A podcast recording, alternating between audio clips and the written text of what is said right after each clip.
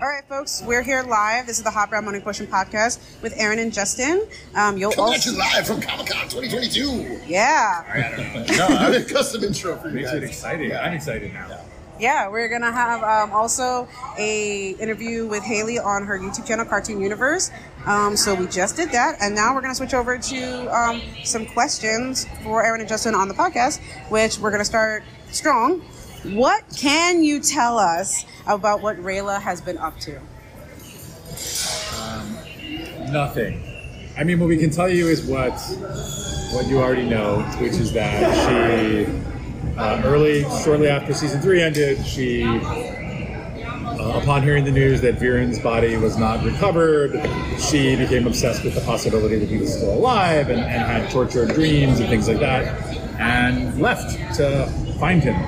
Determined that if she's the only one who believed it, she had to, um, and that she's had a, I think, Interesting few yeah. years. What I can say is you you will find out what happened to her. Yeah. I can say that. Yay. And that's all I can say. I just thought it was interesting too because last night we were doing the math and I was like, Yeah. at the time that she did have those dreams, Viren was dead. He actually was dead, unless I, my math is wrong, which I got to see in math my whole life. I don't know. He didn't come back alive and yeah, until two years, and she thought he was alive. Yeah, well, the, the story is, I don't know what the answer is, but the story is partially you that the um, the caterpillar put his body in a cocoon that somehow preserved it or preserved It will- it will full passage into whatever the final thing is. So he was he was sort of it caught him in, in It transition was only mostly right in time. Yeah. Okay, Okay. so it's kind of like like she kind of felt it in the force in a sort of way. I think she just got was she doesn't know. Like she was having these horrible dreams, and, Ah, okay, yeah. and I think she was she became convinced that if there's even a chance that he's still out there alive, I don't think he's still be dead. So, That makes sense. It's funny because she's kind of similar to Callum in that way, in a similar way, a small way, except maybe without the yeah, I mean. I think there's a lot there. Yeah. yes. Yeah. Okay. Uh, Yeah. Go ahead. Okay. Um, so all the characters have grown. You know, it's been two years, Except but for Bait. yeah, he looks He actually lost a few pounds. Oh, No, I'm just kidding. Yeah. Oh no. I'm happy. um, but yeah, I feel like Callum was one of the most significant changes, and so we're wondering how would you say he has changed in the past two years? He learned how to play the oboe. Wow. Uh, I don't know. I mean, I, I think he's really threw himself into studying magic, right? Like at the end of season three, he knows like three and a half spells, right, or like four spells total. uh, and so I think he got time to like really go in and all in on magic and like start to really figure. I mean, like you see even in the first episode, like he kind of casually does the spell, right? Like when he's just walking and like Yeah. he's mastered Manus of Atlantis and like uses the wings and all that stuff. So, um, but I think it's masking a hurt around you know what happened. Yeah, he's he's changed visually, but like emotionally, he's changed a lot. Like your first heartbreak distorts you. It Yeah. changes you, right? It like you start to make choices and you build up walls and, and you strengthen parts of yourself that you think you need to strengthen and like you know he's and then hopefully later in life you have some self-awareness and you start to like open up again and figure out who you are and like that you can trust again or things like that. So Yeah. he's got some stuff like that going on inside. It's, it's really hard and really big. So um, he's powerful and he's still the same kind funny callum um, but i think he's probably a little less willing to open himself up and and um, and I don't know. Some of those distortions, I think, can can leave you vulnerable in new ways. Yeah, Yeah. he seems like he's.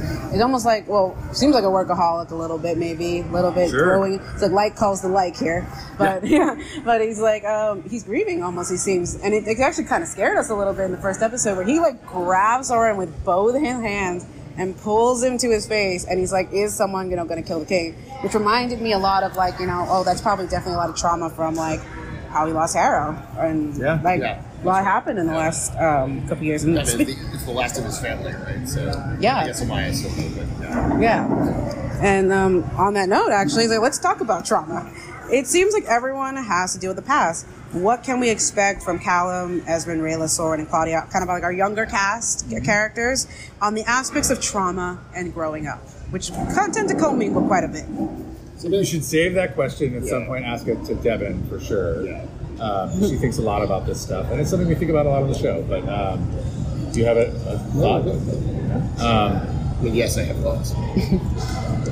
You know, I think on different levels, all of those characters have different things to process and different ways that they're um, trying to face things and grow and stay strong and say stay good. Or, or you know, Ezran is such a really interesting example to me as someone who like we saw him at such a young age like take on the mantle of being king take on that responsibility so selflessly right recognizing like with his father gone that he he could help people he could by, by taking on this role in a way that was very conscientious. And we'll see him kind of continue to try to rule in a way that is um, kind and idealistic and positive and continue to be challenged by like a difficult world right? Like um, and he's really really strong but it's also like the world has broken a lot of people hard, down in yeah. time so we'll see him tested um, i know you listed like the whole list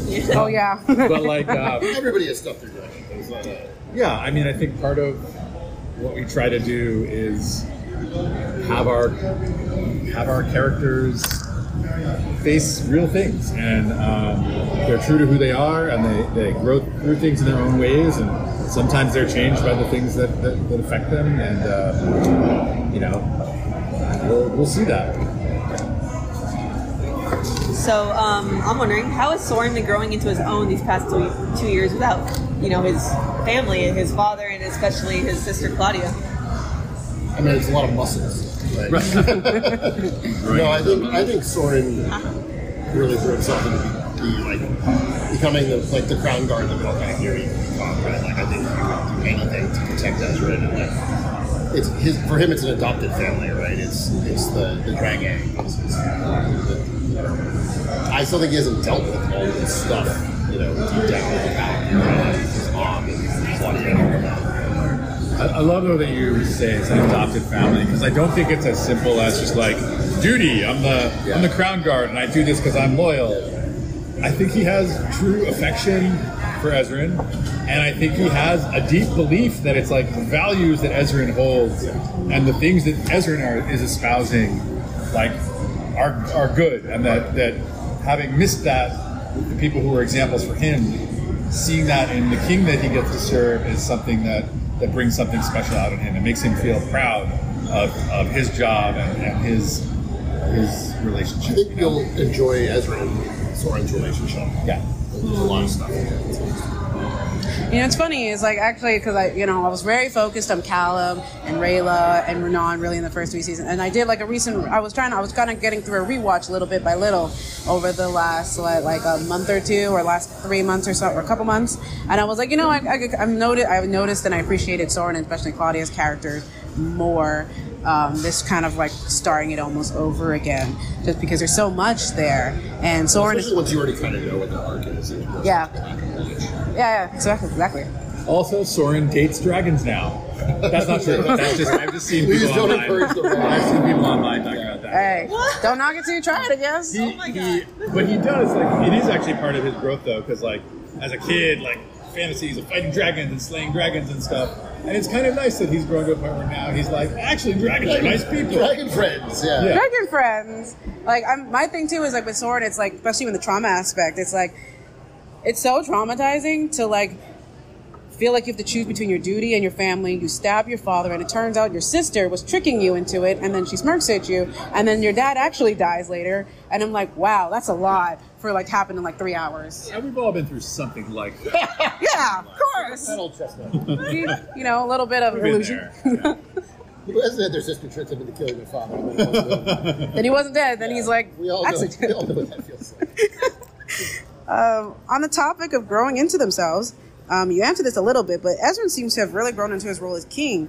Um, and can you tell us more about his path to this point and what we can expect from him in season four in like the best way you can without like, you know, spoilers? Can I just say a general thing about the world? Yeah. Um, I think one thing Ezran is aware of is look, they found this dragon egg. War was about to break out. They were like, let's travel across the world and give it back to, you know, to to Mama Dragon, and maybe that'll solve everything. problems, yeah. And like, it didn't. It didn't fully solve everything. And like, they met Zubeia, and some things started to change, and I think he's aware of that. Right, the world still has its divisions and its prejudices and its conflicts, and um, but Ezran is still a believer, and he's still like as he's becoming more mature and seeing the more sophisticated um, issues.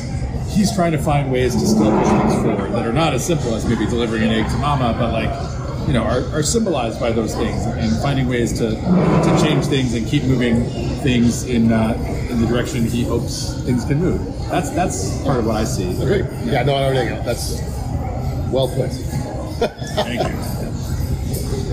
Um, so, is there anything you can tell us about what Claudia did to bring Viren back from the dead, or is that something we should see wait to see in I the mean, season? Well, you will not see it in the season. Uh, oh, Well, we know it. We, we sort of know what it is. We know what it is. Yeah. yeah. Yeah. Thirty day, the thirty Yeah. I day. did the Macarena for two years. Oh my god. Yeah. I gotta be honest. When I saw that in the panel with the 30 day thing with beer, and I was like, "That's a retail policy. That's literally a return policy. If in 30 days you do not give it, like you can return your father. Return beer into the dead. Yeah, you know, just a little bit. Yeah. And it's like, oh, that's a retail policy. I work retail for a long time. I know what it sounds like. Yeah. Especially the 30 was like, it's not 31 days, it's 30 days. Yeah, it was like a June instead of a whatever. June is 30. exactly. Yeah, June is June is 30, yeah. Is it? Yeah, I don't keep track. June, not 31. July. I have a hard time keeping track of those. But um, yeah, I mean, we can speculate like she had to find a bunch of things in Xadia to be able to do this. They were not. It was a very complicated scavenger hunt. Somewhere along the way, she met Terry, um, and um, obviously she did some things that she never expected she would have to do, but that she had to, and she did them. So um, I know that's kind of like the vague answer, but I, you know, think she probably traveled in disguise quite a lot of the Yeah. time. I think. Um, I don't know. It took two years. If it wasn't yeah. something she could get done, you know, if she could have done it in three months, she would have done it in three months. Yeah. But obviously, at Well, she least did go to part of it. for a little while. Beach Wardrobe, episode. Right. nails done. She's like, how long is this cocoon going to work? Oh, I got right. two years. Great. And he doesn't know the difference, right? It's just, Yeah. it's going to feel like You'll two just days. feel like two days no matter what. Yeah, it's interesting because like um almost almost on the trauma question, it's like I feel like uh, Claudia also deals with a lot of trauma too, in that like she found Viren's mangled body essentially, and I'm just like that cannot that has to change you on some level to find your father's I body think in that was way. great. Well, no I don't think it was her favorite day. you know, no, probably not. Um, I mean, let's let's face it, too. Probably being dead for two years changes a person. yeah. I wouldn't know, you but can quote me yeah, on that. yeah, I wouldn't I know, like but that you also cast it with probably. Probably. it's like I wouldn't know. I'd rather not try it. um, on the topic of Claudia, um, we did a little bit of this in um, Haley's interview with you, but how can you tell about the vibe with Terry and Claudia? Kind of like, you know, what's their vibe? I don't even want to tell you because they're so fucking good on screen Ah. that you should just watch it. Like they're Oh my gosh. they are delightful and heartfelt and funny Aw. and I don't know, they're great. I just I don't I don't want to say anything. They're Would so, you say- so. I probably shouldn't say this. I don't know what you're gonna say. like, Deja vu. not exactly. Some of them reminds me a little of Devin and Ian, if I can say this. I'm going to get in so much trouble. Aw. But, like, uh, okay. All right, that's good. So because they're, they're delightful. positive. They're delightful people. They're Yeah. delightful, and like to be fair, and I'm saying this with great affection. Um, Devin has edge sometimes, and is passionate about things, and is is uh, and Ian is often incredibly, just one of the most incredibly warm, easy humans you've ever known, and they're perfect for each other. Aw. And um, and they're both brilliant, and they're both like have, you know, huge hearts and all these things. So there's some of that in Claudia and Terry. I'm I'm gonna text Devin immediately after this and make sure I'm not in trouble. So, um, What'd you do? Yeah. cool. Well, um, so what is uh, we didn't see Zibin episode, right? Uh, so what is he been up up to with this What month? is who? Sorry. Zip. yeah, what constitutes as dragon stuff for Growing Zym? up, getting older, getting more Thundering? lightningy. uh, no, you, you'll see Zym soon. Uh, yeah, he's doing dragon stuff. Yeah. Does he get bigger? Like, what constitutes as dragon stuff? He does get bigger. Oh. Yay. You can't hold him in your arms anymore. Okay, I don't know that. Bigger person soon probably. Maybe Soren's strong enough still. Oh, He's like the size of a dog, oh really? a larger dog. That zaps lightning. He rides skateboards now, and he's like, "What's up, dude?" Was rebelling He's against totally mom. radical. No, he doesn't do that. Yeah. But Rebelling you'll see Zym soon enough. Great. Sweet. Um, how does Zu- how does That's Zubeia? supporting Bulldog. Like that. I was sort of thinking about like, what was it? Poochie. Poochie, yeah. From The Simpsons. Yeah. Um, how does Zubeia feel about things after the events of season three and before? Because we haven't really seen her reaction except from you know them bringing her baby back, which is enough to make you like almost anybody, I think. Well, you're gonna see her. Yeah. I, I mean, honestly, I think like Zubeia and Ezran and Zym like have a little bit of a distant like family esque vibe. Yeah. A little bit, would you say? Yeah, Yeah. that's right. But yeah, you'll pretty quickly you'll see. see, see I mean, she's Zubeia. still doing her thing in the Storm Spire. Yes. And She's the queen of Ezran has to be in dragons. And then they do visits, I assume, and stuff. But yeah. That warms my heart. Yeah. I like that. Um, Yeah, now to something more worrying, I guess. Should uh, Callum be careful about going down Viren's path? What do you think? Yes. He's Yeah. in great danger. He's in. Yeah. He's in. Yeah. It's Like the be, Dark first magic shot. is not good for you. the first shot is him touching the mirror. I'm like, oh god, no. They're like that is Viren I 101. like that people already caught that it's it's shot for shot. Oh yeah. Oh yeah, that was like Viren 101. You must touch a mirror and wonder about their secrets. Did you guys read the short story? Oh, we did. The, re- yeah, the, The recent yeah, one? recent Yeah, I saw that. I was like, wow, he's high mage already? Okay, Okay. cool. We are just almost Thanks, done here. Um, what can we expect between Callum and Ezran in season four? Especially, you know, Callum's the older brother and Yazma's the younger brother, but there's also like the thing of like king and high mage, and I can almost see maybe you know Ezran having to pull rank at one point because that's your older brother, but it's like I am your king. So what can we expect from them? As well as you can tell it. Um, yeah, that does happen. Yeah. Oh, sweet. Um, I mean, like, but I think also Callum respects that when it has to happen, right? Generally. Yeah, So, I think that's right. So, like, I love the picture of them in the credits. The credits oh, picture. Oh yeah, we saw that. That was amazing. But yeah, no, I think. Yeah, no, they're, they're Callum's- brothers, but also it's King and High Mage. They got another. I mean, re- recently we wrote a scene where there was a little bit of like, "Hey, don't talk to me as your, your Yeah. as your, your king. Talk, talk to me as your brother. Brother, yeah. Oh. It's you're a jerk. Jerk face dance. we should bring back the drink face dance. oh, you should. Um, You could do the lessons. Um, oh, I love the skit that you guys did. Uh, Callum and Claudia have a somewhat complicated X story, I think, um, or at least that's what it seems like in the grand scheme of things.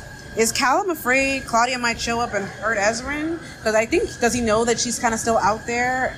And the last time you saw her, they were in a battle, not literally to each other, but like in a big battle. I think we shouldn't spoil this. Okay.